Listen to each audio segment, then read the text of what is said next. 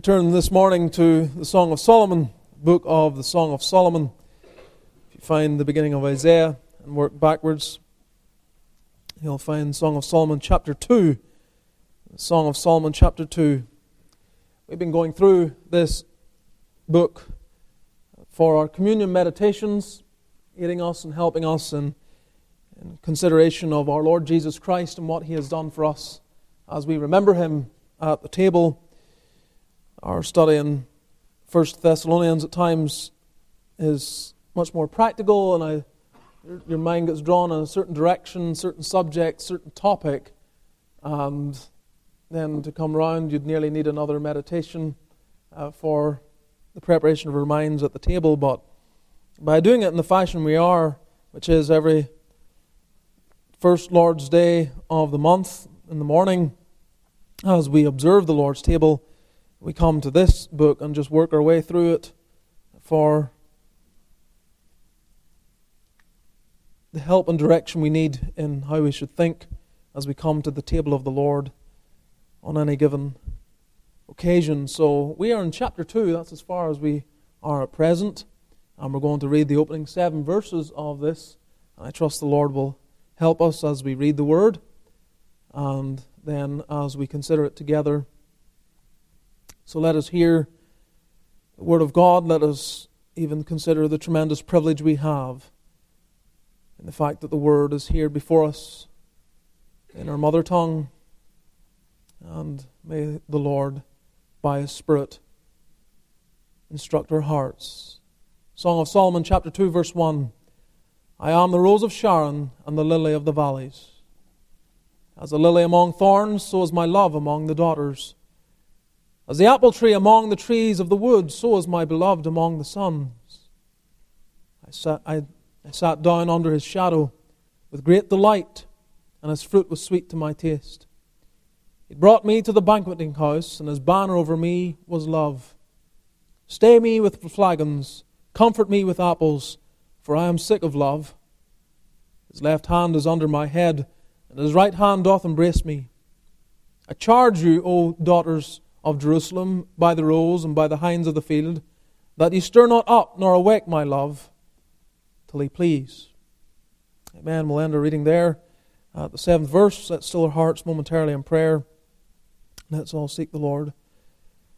Our Father, we simply want to be prepared to sit at the table with the frame of mind that we ought to have a frame of mind of worship and adoration, of repentance of privilege, sensing all that has been accomplished by the Lord Jesus and being brought to adore Him and praise Him and consider Him. So we pray that as we have the Word open before us and we give consideration to the themes that are here, that Thou wilt be pleased to open up the Scriptures and truly bless our hearts and just cause our minds to be directed on those things that are conducive to praise and adoration. We want, it, we want to sit at thy feet and hear thy word. And we pray that it might please thee to just come alongside and help each one of us. Bless then those that will hear the word. Bless the preacher. I pray for thy help. I ask, Lord, for thy for thy promised Holy Ghost, for he has been given to aid preachers, to aid those who declare Christ we ask that His aid will be very evident and known by us all, and that we might be fed upon the finest of the wheat.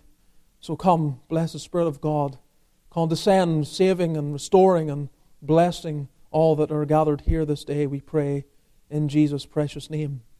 Amen.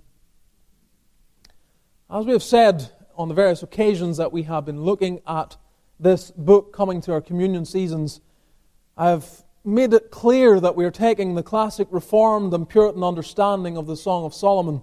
I say that again just briefly at the outset this morning so that if you're in here and you have been taught another way or you've read some other book that takes this as a manual for marriage and human relationships, that you'll not be completely confused when I begin to expound the passage from a completely different perspective. That you will see that we are taking it in the form of the allegory that those before us took it as they sought to understand the teaching of this portion of the Word of God. We've made arguments for our reasons in relation to that already. I'll not go over old ground. But John Owen, the English Puritan, a tremendous theologian of the past, he said concerning the Song of Solomon, quote, This book, this whole book rather, is taken up in the description of the communion that is between the Lord Christ and his saints. This whole book is taken up in the description of the communion that is between the Lord Christ and his saints. And that simple quotation from John Owen highlights and drives home the point that we're making and, and the application and understanding of this passage of the Word of God as we come to it each time we, we approach the table of the Lord.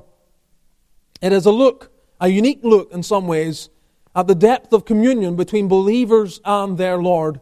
And as such, it ought to drive home to our hearts the experience of communion with the Savior and the importance of that depth of communion, that it is not enough for any one of us to be content merely with some profession of faith, but that there is a deep communion between each one that professes faith in Christ as they live out their lives before the Lord, that there is a communion, there's a connection, there's His Word coming to you, Him sending His Spirit to you, and you in turn having relationship with Him, communing with Him, sharing your heart with Him, magnifying Him for all that He has done for you in the sending of His Son. There's a two way communication that is going on with every born again believer and their Savior and their God. We have to lament far too often, however, that that communion is not what it ought to be. And indeed, that lamentation, that, that deep sense of lamentation, that sense of something not being right in terms of communion with God, is in fact an indication of the root of the matter being there within your life. The one who's never been born of the Spirit, the one who knows nothing of genuine saving grace, tends to go through life with little concern over the fact that they don't have a communion with the Lord. They don't have fellowship with God. But even if we come and we're found this morning in the house of God in a poor state of communion, where there isn't an ongoing experience and, and fellowship with the Lord, and where we must admit that I'm, I'm really not where I ought to be, the fact that you're bothered by that is an indication of the fact that you do know the Lord. Is one of the evidences. When people come to me sometimes for counsel, and this is the problem, that's a lack of assurance, things that relate to a lack of assurance, they're concerned about, about what's going on in their lives and their lack of interest in things of Christ is a common conversation. It happens regularly. You have these discussions with people, one of the things I, I, I, try to help them to see, the fact that you're bothered by this is strong evidence of the, of, of the need not to worry about what you're worrying about.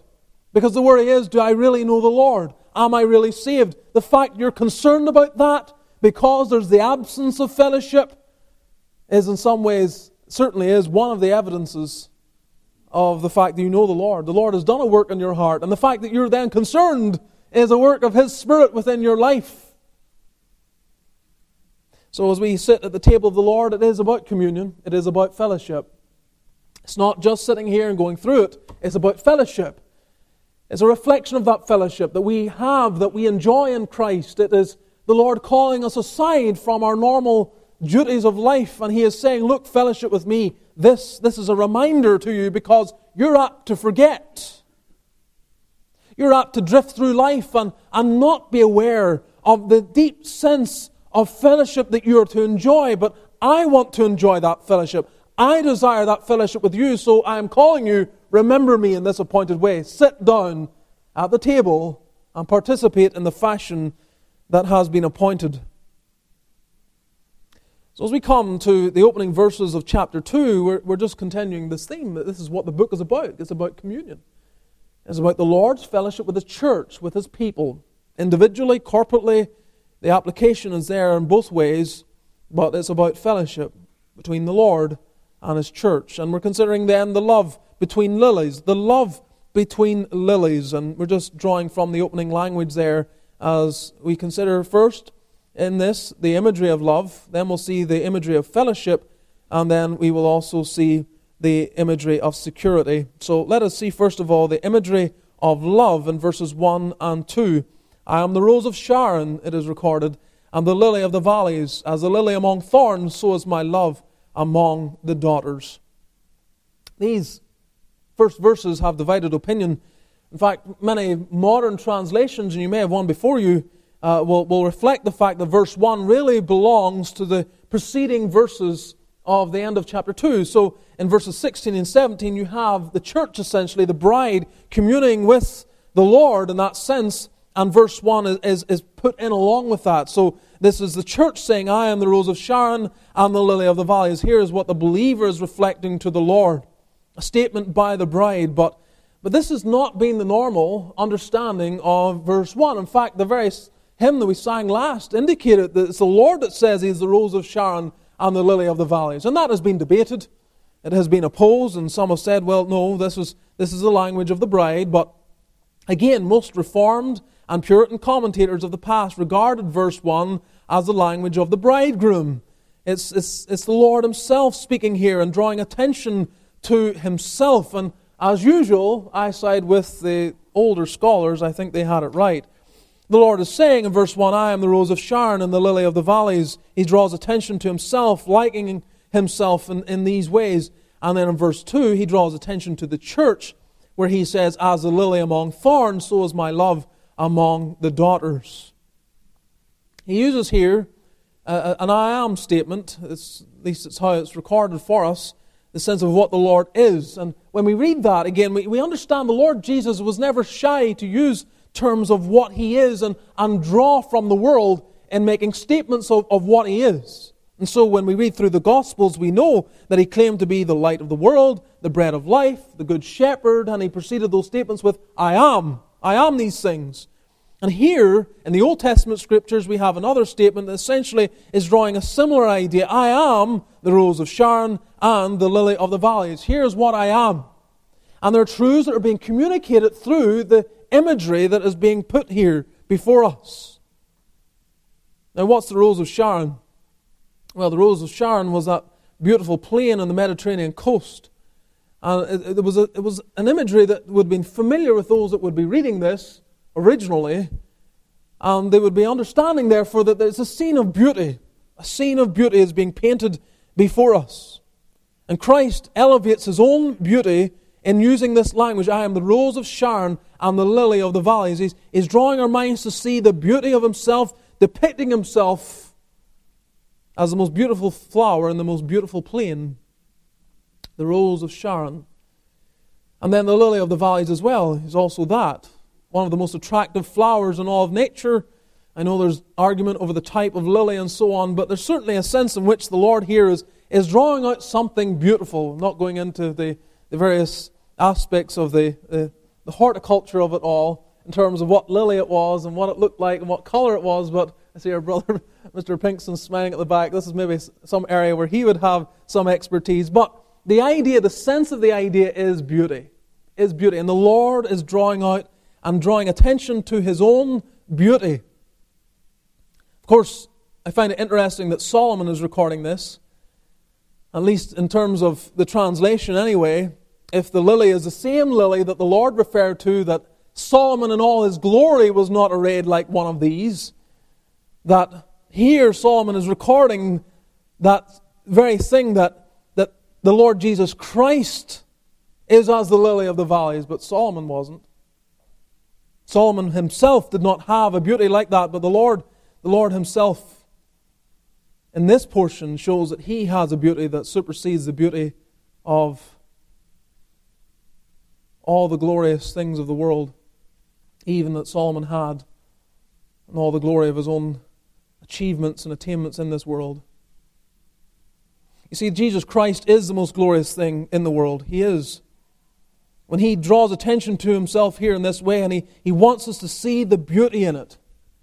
I mean, we stand at times, at least some of us, we will like to appreciate nature, and some more so than others. And I have, I've lamented this in the past that I, I don't have that poetic strain that looks at nature and really can, can see as the poet sees the world. I, I, I wish I had more of that. Maybe it's something that can be cultivated and I should put more effort into it. But I, I appreciate that sense that people have that when they look at the world, they see something far more than perhaps the average person sees just in terms of the life of what exists before them and what they can see in terms of color. They see more deeply than that. And the hymn writer brings this out, does he not, when he talks about something lives after Christ comes into the heart, something lives in every hue that Christless eyes have never seen. That even the creation itself takes on more glory and more beauty whenever we have a genuine converted experience when we are born of the Spirit of God. But so it is for the Lord Jesus Christ. It is lamented by the prophet in Isaiah 53 that there is no beauty in him that we should desire him. And again, like the unconverted heart, or like those that cannot see the beauty of creation, they look at the world and plainly just see it for the life that it is, but they see no real beauty in it all. In fact, the whole philosophy of our day, the, the driving influences of our generation are, are seeking to help people, or encourage people, and, and make people believe that all of this is by chance, that everything before us is just randomly put together and there's no creative glory in it at all. And in fact, when you come to that logic, when you remove God from the, the, the very establishment of the world, when you re- remove that fact He made everything and everything is random chance, then essentially there is no such thing as beauty itself anyway. It's all, it's all again, it's, it's purely in the eye of the beholder, and even there, he has to, the, the beholder has to question whether or not it's as, as beautiful as he really perceives. Because it's random. It's, it's just the, the product of chaos. He cannot be assured that anything is, has that real sense of beauty in the fact that it has been ordered in a certain way and, and made in a certain way, and the colors come together, particularly in a fashion that is designed to reflect beauty and glory. You, you remove God, even, even trying to have any, even art itself doesn't really exist in any meaningful sense. Art has meaning and has sense because we know God made all things beautiful and glorious in the way that He made them. And all forms of art, musical, or whatever, all forms of beauty, find there's, there's sense of beauty because we know God made it in that way. The Lord Jesus Christ is, is aware of beauty. He, he, he, he has no problem with the fact that certain things are beautiful.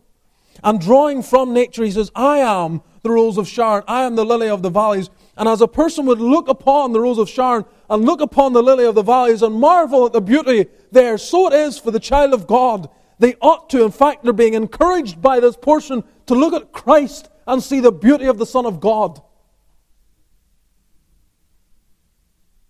We are to be a people that are attracted to Him, that see the beauty in Him, that we should desire Him. And his observation then of us, the, what the Spirit of God records in terms of what the Lord would say to his church is, as the lily among thorns, so is my love among the daughters. And, and they take on a certain beauty that the Lord himself has as the lily among thorns. As he is the lily of the valleys, there is the lily among thorns. Again, this is, this is not uncommon. The Lord himself says, I am the light of the world, but then he also says, Ye are the light of the world. There are aspects of, of me and what I'm about that can be seen in you and ought to be seen in you. And so the beauty of the lily ought to be seen in the people of God as well, in the church, in those that love him and adore him and know him there's something of, of His beauty that can be reflected by them and ought to be reflected by them. As the lily among thorns. Of course, they're among thorns. Thorns speak of the curse, don't they? Genesis chapter 3, verses 17 and 18. The Lord says there, Cursed is the ground for thy sake, and sorrow shalt thou eat of it all the days of thy life. Thorns also and thistles shall it bring forth to thee. Thorns. And every gardener knows the thorns and the thistles. They know that constant battle in the world. In fact, I've said to people, when they talk about weeding and so on, I said, well, just, just remember every time you go out to weed, you're being reminded of the fall and of our need for Jesus Christ. Every time. Every time you lament the fact that you've made it all perfect and proper and, and you've been very particular about everything and edging everything and putting these things in their place, and then, of course, the monsters of, of weeds come up and try to to, to, to, to ruin your work and the artistic endeavor you've sought to apply in showing the beauty of the things that you've planted. Every time you get, in, get involved in that, there, there's a message that's coming to you. Again, it's not clear enough for the ignorant to understand it. But for you that know the Word of God, when you're, when you're battling with, with the, the weeds, as it were, with the thorns and the thistles, you're being taught and instructed again that you live in a fallen world and you need a Savior. You need, you need the Lord Jesus Christ. And so, parents, whenever you send your kids out to do the weeding and they complain, you, tell, you remind them, well, this is communicating the gospel to you. And you're in need of the Lord Jesus Christ, and you need to go out there and weed so that you you're reminded that you live in a fallen world, and you're fallen as well, and you need the Lord. And you can blame me then for suggesting that and uh, me putting that in your mind if you haven't used that argument already. Yes, we're among thorns. There's the church in verse 2. What, what, what an apt description, in fact, even as we come to the Lord's table. This is not that final supper, is it? We're awaiting a final supper, the marriage supper of the Lamb, when we will sit down with Abraham, Isaac, and Jacob and, and feast there with all the church and all the ransomed. But here, it is not as it will be then. Here there are thorns. The curse is all around us. Indeed, something of the influence of that curse is even in us. Thorns. The world, you see, that's, that's that's really what the thorns are. As the earth brings forth the thorns against everything that is man seeks to do and all that is good and right, God made the world and said, It's good. It's all very good. Man falls and then thorns come up and it's not good. It is not good. And so among the lilies, which, uh, the lilies, which is good, there are these thorns that grow up and they're seeking to choke the life out of the lily. This is what life is like in this world. For the church militant, for the church upon the earth, we are battling constantly. In fact, is it not true the Lord uses this imagery of thorns even in his one of his most famous parables when he the parable of the sower as we know it, as recorded in Matthew 13, when refers to that certain ground that's choked by the thorns, he says also that that receives seed among the thorns is he that heareth the word, and the care of this world and the deceitfulness of riches choke the word, and he becometh unfruitful. You see, the thorns and the world being pulled together. The imagery is that of thorns choking out the life. But the application in terms of the church is that those thorns are the world, and that world chokes life out of the seed that has been sown. Thorns, the world, they are brought together there most powerfully in Matthew 13 by our Lord Jesus Christ. And that then is the imagery we see in verse 2. The lily is among thorns. The church lives in a world that's seeking to choke the life that the Lord has put within it. The beauty of Christ that exists in every genuine child of God, every redeemed child of God, that beauty is under constant pressure. You know it within your own soul. There is a beauty in the church, of that there is no doubt. The Lord redeems us, sanctifies us, changes us, transforms us. We are not what we once were by His grace. But it is not an easy road. It is not without its conflict. And the conflict of the child of God, the conflict of the church, is described here in terms of thorns. As a lily among thorns, so is my love among the daughters. My love, that chosen particular love the Lord has for His church, for His people, and love for that particular lily. Yet that lily exists among thorns. The Lord keeps us in the world. He spoke of this in John 17, did he not? In verse 14 and 15, the Lord Jesus records in his high priestly prayer, I have given them thy word and the world hath hated them, because they are not of the world, even as I am not of the world. But here's what he prays I pray not that thou shouldest take them out of the world, but that thou shouldest keep them from the evil. What a prayer. The Lord ultimately, and you read on in the prayer and you see his desire that they be with him where he is, that they may behold his glory. That's the end, that's the destination, that's where it's going. But presently, his prayer for his church is I pray not that thou shouldest take them out of the world, but that thou shouldest keep them from the evil. In other words, the Lord is praying even now that the lily would not be taken from among the thorns. The lily has an existence and purpose among the thorns. And beloved, you have a purpose in your existence here in the world among the thorns.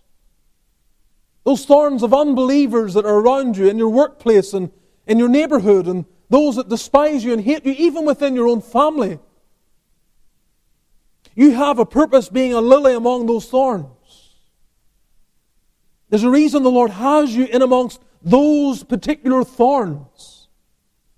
We look at the day in which we live, the thorny experience of living in the 21st century in North America. We look back to other days, days that seem brighter, days that seem better for whatever reasons. And they may be better in some ways, but they're worse in others. I always like to just keep myself humble as I look back and see something of the the climate that others lived in, times of revival and God coming down, and you, you, you kind of wish you were there and had a taste of it. But at the same time, if you go back too far, there are other things that you begin to benefit this life, and this maybe shows my carnality. But I, but I immediately think of, of uh, maybe having an, uh, needing a root canal or something. I'm very, very, very glad that I live in the 21st century where you can get anesthetic you can, you can be numbed from the pain and appreciate some of the advancements in, in science and so on. And it just, there's a reason why we live now.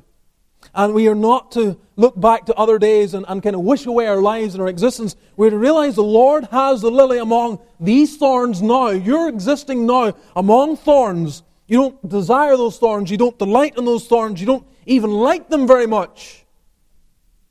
But you're there in the thorns. You're in the prickly experience of your life, your existence here and now. That's where you are in God's perfect providence for your life. And so you come to the table of the Lord today, and you have the thorns. You have, let's just put it this way, you have the effects of the curse and the fall surrounding you. And yet the Lord would still call the lily to come and sit and dine with him. Psalm 23 sums it up so well when it's put in these words that Thou preparest a table before me in the presence of mine enemies, in the midst of the thorns. In the midst of the thorns, He prepares a table for me that I may sit and commune with Him. I don't know what particular aspects of the thorny world in which we live that you're under at present, certain unpleasant experiences of the fall that you're in this morning. But there's one thing we can certainly be thankful for that we're lilies among thorns and not the thorns themselves. whatever goes on in life, at least we're, we are the lily. We have something of the beauty of the Lord Jesus that is upon us. As the lily among thorns, so is my love among the daughters. Distinct, different, not like the rest, not like the world in which she lives and exists. This is you, child of God, this is you. Christ set his love upon you that you might be a lily among thorns. Embrace it. don't embrace the thorns necessarily. Don't, don't do that. Don't become part of the thorns, but embrace the fact that you're a lily among thorns. That's where you are. This is life as the Lord has appointed it for us until He calls us into glory. Spurgeon noted that God uses lilies to turn thorns into lilies. That's the power of Christian testimony. That lily among the thorns can be used to transform the very thorns themselves by evangelism, by personal life and testimony to the gospel itself. Secondly, then, note with me not only the imagery of love, but the imagery of fellowship. There's an imagery of fellowship here. While the Lord shows his love toward his people and reflects that love by identifying the distinguishing mark that they have, taking on his characteristic and being a lily among thorns, there's then fellowship that develops in verses 3 and 4. Verse 3 we read, As the apple tree among the trees of the wood, so is my beloved among the sons. I sat down under his shadow with great delight, and his fruit was sweet to my taste. And we'll get to verse 4 in due course. These thoughts are of the bride concerning the bridegroom. She is now reflecting her heart concerning him. And note with me here in this fellowship, first, the place to consider in this fellowship, the place to consider is as the apple tree among the trees of the wood. As the apple tree among the trees of the wood. Now, again, I'm no expert in horticulture, but apple trees don't generally belong in woods. apple trees belong in orchards. And it would be a very strange thing, usually, to go through a wood and find an apple tree in the middle of it. Usually, it would have no existence there, it'd have no place there. But this is what she says concerning him As the apple tree among the trees of the wood, so is my beloved among the sons. As he has reflected what she is, a lily among thorns, now she in turn reflects what he is in the midst of the world, as the apple tree among the trees of the wood, so is my beloved among the thorns.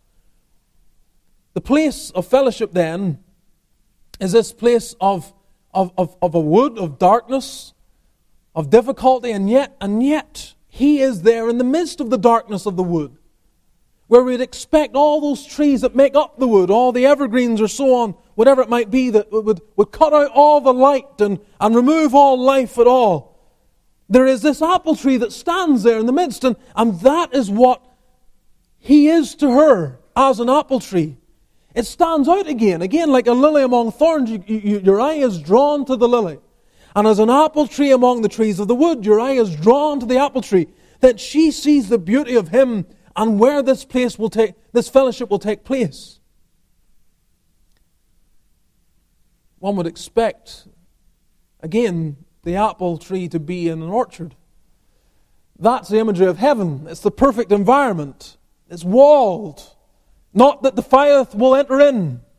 But that's not where this apple tree is. This apple tree is in the wood. Again, it's a, a picture of the world and its darkness. And Christ, you see, came into this world. He condescended. He didn't have continually in his existence this walled up orchard staying up in heaven in order to redeem his people, he had to come into the place of darkness. He had to come to the heart of the wood, as it were, to address the needs of his people.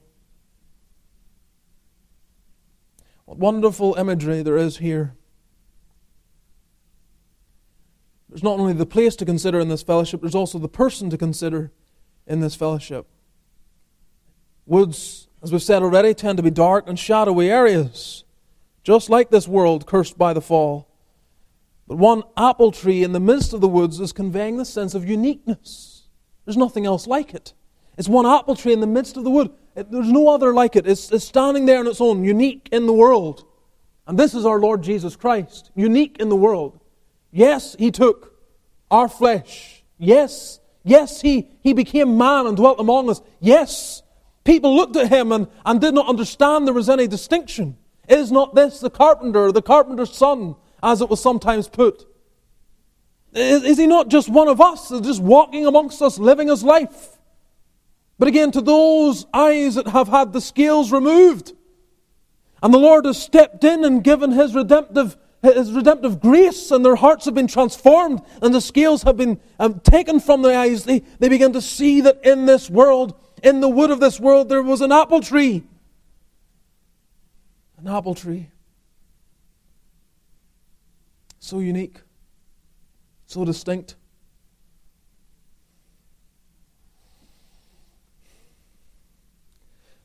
And there's also then the provision. Because she sat down, you see that in verse 3? I sat down under his shadow. I sat down under his shadow. Of course, she's speaking in terms of the past, isn't she? I sat down under his shadow. This is something she did. This again is like the believer who, for the first time, sees that there, there's salvation in the Lord. And they turn to Christ and they, they call out for Him to have mercy upon them. Christ, for the first time in their lives, becomes that apple tree in the midst of the wood. They've been running around through their lives trying to find salvation here, there, and yonder, trying to find peace and happiness and contentment, and they didn't find it no matter how hard they looked. And they can say, with the scriptures and the hymn writer that they, they tried the broken cisterns, but ah, the waters failed. Time and time again, there was no genuine satisfaction. But she looks back, she considers the past. I sat down under his shadow with great delight. Oh, beloved, when you think back to what the Lord did for you in saving you, I trust there's a measure of delight. No matter what you're facing today, no matter what providence is bringing across your path, that when you, when you hark back, if you were to ask, you're, you're to rather get up and give testimony to what the Lord did for you, that it would not be a miserable testimony of the Lord's grace in your life, that there would be a sense of joy. Some of God's people go through many sorrows. Indeed, many, if not all, of God's people go through many sorrows. Many are the afflictions of the righteous. But when they look back to the time and hour when they were saved, is there not a joy? Is there not a joy associated with that moment you believed? and we sing the hymn and understand what it means. What a wonderful change in my life has been wrought since Jesus came into my heart. We understand what the hymn writer is communicating there. This change brought joy. And so she looks back. I sat under his shadow with great delight. There was delight and joy, provision again under his shadow. The provision is, can be seen in different ways, of course. It's refuge, isn't there? Under his shadow, there's refuge there. She's hiding there. She comes for refuge under him. And of course, why would she be seeking refuge? Well, maybe there's a clearing in this wood, as it were. Or maybe it's some other aspect of the world that's pressing upon her. But the point is this she can come and sit under his shadow. That the, the, under the shadow of this tree, there is safety. Under the shadow of this tree, there's all sorts of provision in terms of, of refuge. And this is why the, the Lord's people run to him and stay there and they look back. On that moment, at that time, I, I ran under him sat down under his shadow with great delight. I ran to him for refuge. And if you think of the idea of what the tree does when people hide under trees, again, often it's from the burning heat of the sun. That's why they sit under the tree in the first place. They go to the trees so to be protected by what's coming from above, even the burning heat of the midday sun. And if we can just pull out of that even the position of men before they hide under this apple tree, that there's a burning sun that's pressing upon them. Yes, don't, don't ever ignore the reality of it. There's a burning sun that presses upon the head of every unbeliever. And they roam around the world and they have no refuge and they have no safety from this burning sun because it's the judgment of God that hangs upon their head. It's the wrath of God they deserve for their sin. And the moment they sit down under the apple tree, they get the provision they need. It's refuge for them. Instead, the apple tree takes all of the heat of the sun. That's substitution. That's Christ standing in our place, bearing it on our behalf, that sun coming upon him instead of upon you. And if you have not run to Christ, if you have not got under the branches and the shadow of the apple tree, even Christ himself, that's where you need to get to this morning. If your sins are still upon you, if the wrath of God still is upon your life, because you haven't sought mercy and you're still in your sin and condemned and unclean, you need to run to Christ.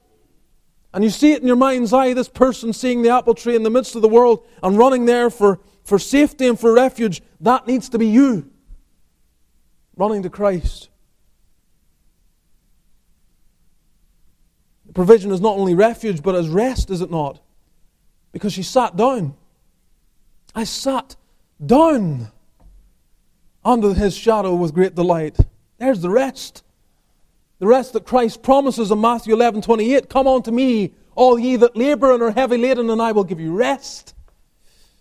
Come to me for rest. Come and sit down under me. Have my protecting sovereign arms over you. Know what it is to be one of mine, to be my people, and you're in my hand, and none will pluck you out of it ever. There's complete rest. As we indicated already, there's, there's rejoicing here as well. It's with great delight. They look back and rejoice as she does that they sat under the apple tree, under his shadow, with great delight. You know, you don't know the joy of salvation until you have it. There's no way of expressing it. As one old Scottish or Ulster Scots person put it, I'm not sure where they were from, but it's better felt than telt. Better felt than telt. And that's very true. Uh, this happens all the time when we have our, our suppers, uh, and you, you go downstairs and there's, there's particular things set before you, and, and some people will say, you know, try that. you have to try that. That's Mrs. So and so, whatever it is. You have to try it. And what they understand is it's not until you actually taste that you can really experience how delightful it is.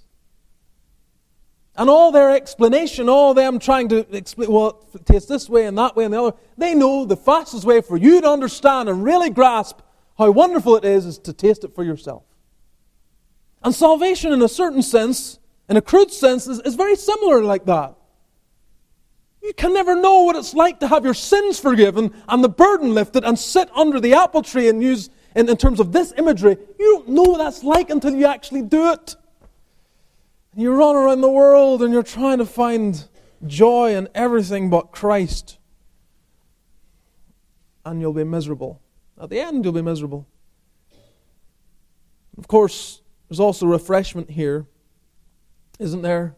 His fruit was sweet to my taste. Refreshment. Taking of the fruit to refresh our souls. Taking of Christ Himself. Yes, He is as the apple tree, and there's fruit that's born on that apple tree. Wonderful fruit. I want you to see that fruit there. There are certain doctrines that are right there hanging on that fruit. Doctrines such as justification. Yes, that's a piece of fruit you want to pluck from that tree and taste what it is to be justified freely by His grace through the redemption that is in Christ, you take that piece of fruit. And then you take another piece of fruit. Adoption. Yes, I'll take that piece of fruit. And you taste that, what it's like to be adopted into the family of God. And you meditate and you taste it and it's sweet to you and it nourishes you. And you go through all the different doctrines of what Christ has done. You consider Him as sanctification, the fact that God is working in you. As well as you giving yourself to Him, He is working in you both to will and to do of His good pleasure. And you take glorification and what, what it will be like, as David puts it, I will be satisfied when I awake with thy likeness. likeness. And you, and you consider these things, you take of those fruits and you ponder them, and they build you up, and they strengthen you, and they help you in life.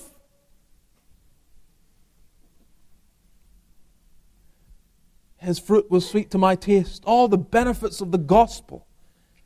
Sins forgiven. Yes, I'll take that. I will take that forgiveness. I'll take that piece of fruit. I will ponder over it and cause it to be refreshing to my soul. Oh, beloved, make sure you're taking of the fruit of the apple tree today.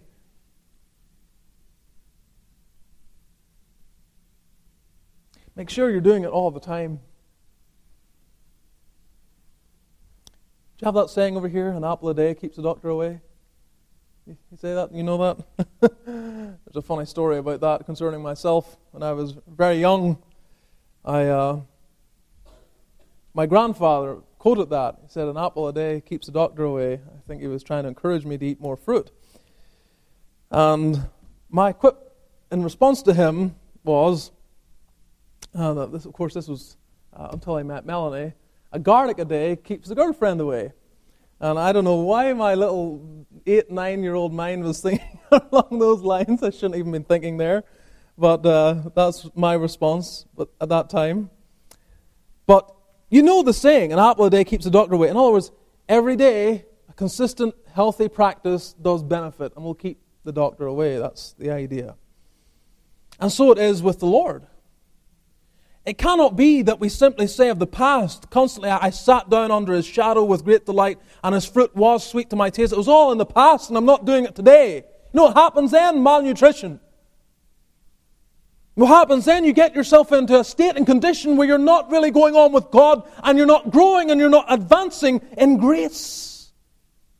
And you're left malnourished and you're wondering why you're depressed. And you're wondering why you're not going on with God and why you and why the joy seems to be so distant. It's all the past is just joy way back then. And the reason is you're not taking of the fruit of the apple tree. You're not meditating upon Christ and taking, yes, yes, taking the doctrine of, of the forgiveness of sins and, and adoption and, and sanctification and glorification and so on and so on. You're not taking of those doctrines and tasting them regularly. You're not in the Word. You're not, not seeking to be nourished in the things of Christ. Of course, this is part of my job, isn't it? There are some apples that you can't reach. you struggle to reach them. Maybe you read this passage and you wonder, what's he going to say? what's he going to preach from this passage? And my, my job, the job of the preacher, even the job of parents toward their children at times, is to, is to be in that apple tree, climbing, reaching up into that apple tree, and taking of that fruit and handing it to others. It's seeking for you to be nourished up, to, to reach those apples down to your soul, to nourish you in the things of Christ, to help you to feed upon the things that are good for you. That's why the Lord has appointed preachers.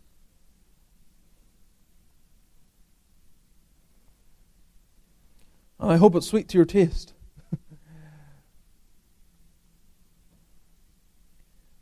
He brought me, verse 4, to the banqueting house, and his banner over me was love the house of wine, as it can be translated. The house of wine. Wine symbolic of the blood of Christ, symbolic of sacrifice, symbolic of the offering made by Jesus Christ upon Calvary. He brought me to the banqueting house. He brings me into that place where the wine flows and his banner over me was love. The banner often is used in military terms. But here it's a banner of love, of peace, of acceptance. And Christ brings his people in. Look at verse 4, child of God. Look at it. He brings me into his house of wine. He brings me into that place and reminds me. He reminds me that the blood has been shed, that, that the sacrifice has taken place. That the once for all offering for sin has been presented before the Father and accepted by the Father, and so you can come into the banqueting house. And the banner, rather than being one of aggression, one that condemns you, is one of love and acceptance. Wonderful. Thirdly, very quickly. The imagery of security is verses 5 through 7. Because she says, Stay me with flagons, comfort me with apples, for I am sick of love. His left hand is under my head, and his right hand doth embrace me. I charge you, O ye daughters of Jerusalem, by the roes and by the hinds of the field, that ye stir not up nor awake my love till he please. There is a petition that she offers here Stay me with flagons, comfort me with apples. What's she saying here? What are flagons? Well, it's, it's something that was made of the grape, basically. And again, you have this, this imagery of grapes, just as we've seen before. Uh, grapes are, are through this passage, back up in chapter 1, verses, verse 14 particularly. There's this emphasis upon the grape. And here it is again, stay me with flagons like cake made with grapes, something of that nature. and she is want, wanting to be kept by that. Stay me with that. In other words, help me to know security with that. If you can see the sense of security in the language of her petition, I want to be stayed with a sense of what it is you present me, which is this, these cake of grapes Again, it's indicating the sacrifice of Christ, the blood that's shed. It's all, it's all points forward to what the Lamb would offer in the shedding of his blood. Comfort me with apples, for I am sick of love. She senses her powerlessness. She is so in love that she is without power. I am sick. I'm weak with love, overwhelmed, trying to grasp what you've done for me. Overwhelmed. I, when I read this, I just think again of that woman in, in Luke chapter 7. I can't, she comes to mind so often when I see someone overwhelmed with a sense of the love of Christ. There she is, being criticized, being overly emotional, and Simon, of course, criticizing because, you know, if the Lord Jesus really was a prophet, he would know what manner of woman this is. And the Lord knows everything about it. And instead of her being driven away, she is encouraged. She, she, is, she is called to stay. She has that sense that your sins are forgiven. That's what the Lord says. Your, your sins are forgiven. She is comforted with a sense of the gospel. And here, the church is looking for that comfort and for that sense of security with the gospel. And as depicted in verse 6, in this language, his left hand is under my head, and his right hand doth embrace me. You see, you see the closeness the Lord holds his church, how he holds, how he holds his people. Beloved, when, you, when it feels like you're alone, when it feels like you're going through life and the Lord is not paying attention to you, it's not true. Scripture is replete with references. Some are, are explicit, I will never leave thee nor forsake thee. Other are, are more graphic in terms of imagery, like this that his left hand is under my head and his right hand doth embrace me. Language, again, like we've quoted already, that, that even the very hairs of her head are numbered. And not a bird falls from the sky, but our Father knoweth. Uh, the Lord's attention toward us. And so here, she is seeking for this, and she enjoys it and experiences His left hand is under my head, His right hand doth embrace me. The security of the believer. You can draw it out in terms of eternal security. You will never fall, ever. Once in Christ, once under the apple tree, once you've tasted of the fruit of the gospel, you will never be driven away. You're His, you belong to Him. He has called you unto Himself. As the, as lily among thorns, so is my love among the daughters. They're, my love, that's what He says. You're my love. We love Him because He first loved us. And when you come to the table, it's not, it's not about the Lord saying, first and foremost, what are you going to offer me? There's part of that involved. There's part of that that we reciprocate, but it is a reciprocity from us because of what He has first done. The table of the Lord reminds you not of what you need to be and do, but what He has done. The table is a reminder of the fact that His left hand is under your head and His right hand embraces you.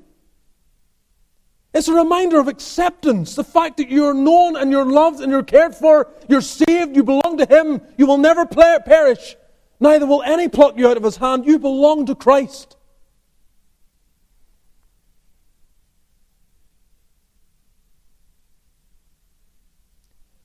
And her only fear is that he would be driven away. I think that's the sense of verse 7. I charge you, the church would say, to those observe, O ye daughters of Jerusalem, by the roes and by the hinds of the field, that ye stir not up nor awake my love till he please. Don't, don't drive him away. The roes and the hinds are, are very sensitive creatures. If they sense the slightest threat, they are gone. And if I'm understanding it right, her charge to those around is saying, Do not in any way drive away my love. Don't drive him away.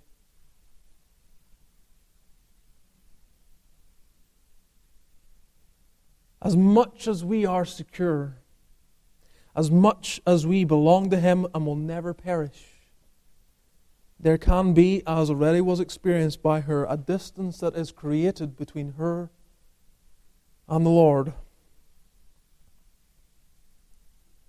And she is desperate for that not to occur. Don't drive him away. Paul, Paul feels the same thing, does he not? This is why he exhorts quench not the spirit. Don't quench the spirit. Don't do anything to, to hinder the sense and activity of the Spirit of God in your life. Don't be ignorant of the fact that you can, you can drive away the sweet influences of the Spirit that Christ would send for your benefit and for your good. You can drive that away. If we need any evidence of that, we need only read the letters that were written to the churches in Revelation chapter 2 and 3. The Laodicean church, Christ already outside the door. He had been driven away.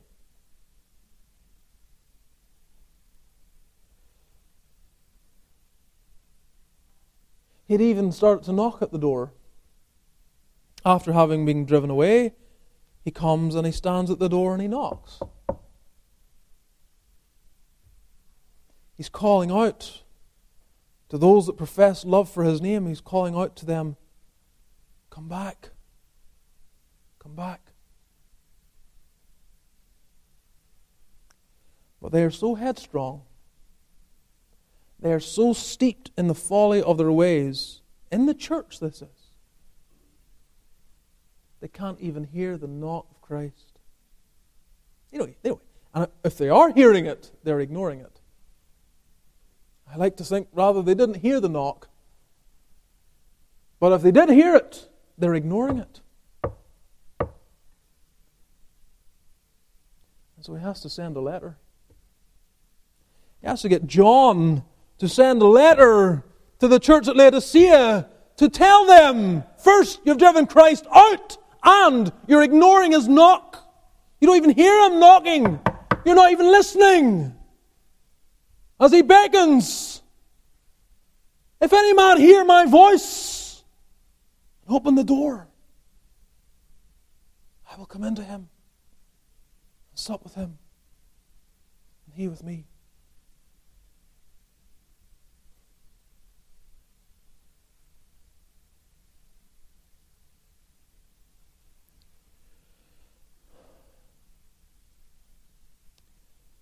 Where are you spiritually this morning? I trust that you are sitting under the apple tree with great delight and enjoying the fruit of the gospel. That's ideal. you're a lily among thorns, you're in this world. But you're sitting under the apple tree, you're there for refuge and for rest and for refreshment, and you're enjoying the gospel, and you have all the right and privilege to come to the table and enjoy the gospel, to enjoy what Jesus Christ has done for you. But is that the case for everyone this morning? I do not know.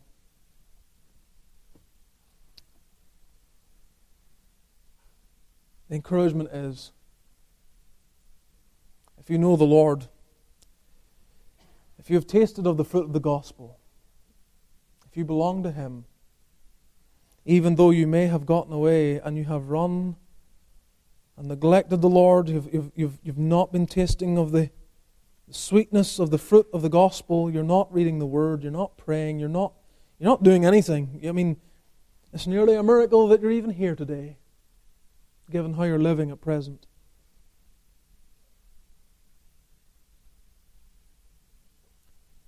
I trust you'll come and you'll flee under the apple tree. And let the table be what it is designed to be a reminder. A reminder. It reminds you today that Christ has lived and died and rose again. It's a reminder that it's not about what you can do, it's about what He has done. It's a reminder that to receive the benefits of the gospel, they are received by faith. What are you doing when you participate in a meal that you did not prepare? You're reaping the benefits of someone else's labor. Jesus Christ gives you the bread, He gives you the cup, and He simply says, Taste and enjoy the benefits of my work.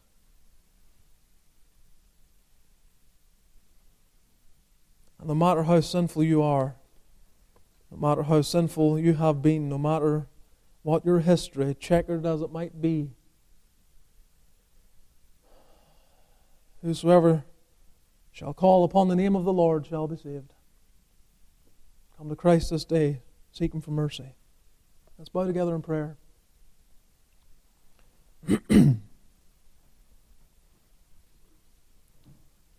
Again, the fact that we are observing the Lord's table does not mean that any of you should feel a need to leave or depart. Even if you're not saved, the only caution I give you is that if you're not in fellowship with Christ, you're not in a position where you want to have fellowship with Christ, then don't participate. Just sit there and think about think about your soul. Think about eternity. Think about the fact there is but a step between you and death. None of us are sure of even seeing the next communion season. It is time to seek the Lord.